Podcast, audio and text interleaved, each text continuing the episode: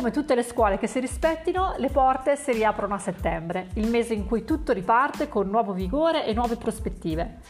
Il mio mese di agosto è stato di pausa attiva, ho portato avanti il lavoro per gli eventi imminenti e mi sono dedicata alla formazione, la mia, grazie a corsi e consulenze private. Un investimento in termini di tempo e denaro che però trovo sia necessario per migliorarmi come wedding planner e come formatrice. In agosto ho anche pianificato alcune cose in modo più dettagliato di altre, ma ho steso il planning dei prossimi mesi. Ho letto, finalmente sono riuscita a leggere in modo più consistente, cosa che mi mancava parecchio. Le pause per chi fa il nostro lavoro sono necessarie, sono momenti da imporsi anche in date diverse da quelle elencate dal calendario ufficiale.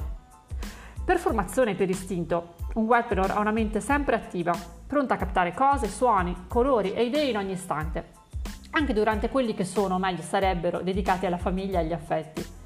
Questo è un pregio di New Webinar perché ci permette di essere creative in tanti modi e di rappresentare una risorsa fondamentale per i nostri clienti. Ma è anche un aspetto da tenere sotto controllo perché la nostra mente ha bisogno di spazio per poter creare e sentire. Le pause servono proprio a fare spazio, per far entrare luce, per lasciare ai pensieri una zona in cui correre liberi e fare quello che sanno fare meglio.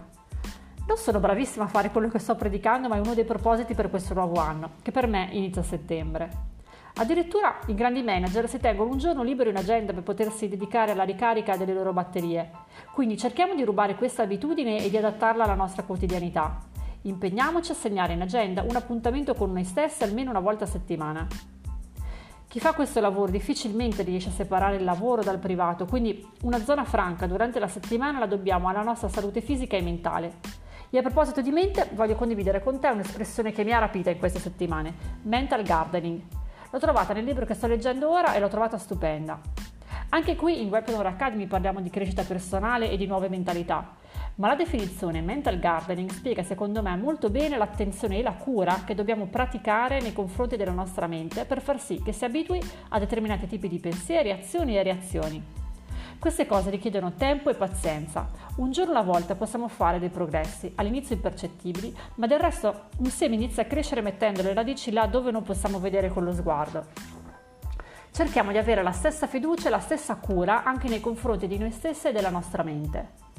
Una cosa che ho imparato in quest'ultimo anno è che tutte le azioni di marketing che mettiamo in atto, che ci vengono insegnate, che annotiamo, non sono delle mere azioni da imparare e riprodurre, non c'è niente di meccanico nella pratica di una buona comunicazione. Tutte queste cose di marketing di cui parliamo funzionano solo se le sentiamo, se le facciamo partire da dentro, da quello che siamo, da quello da cui crediamo davvero.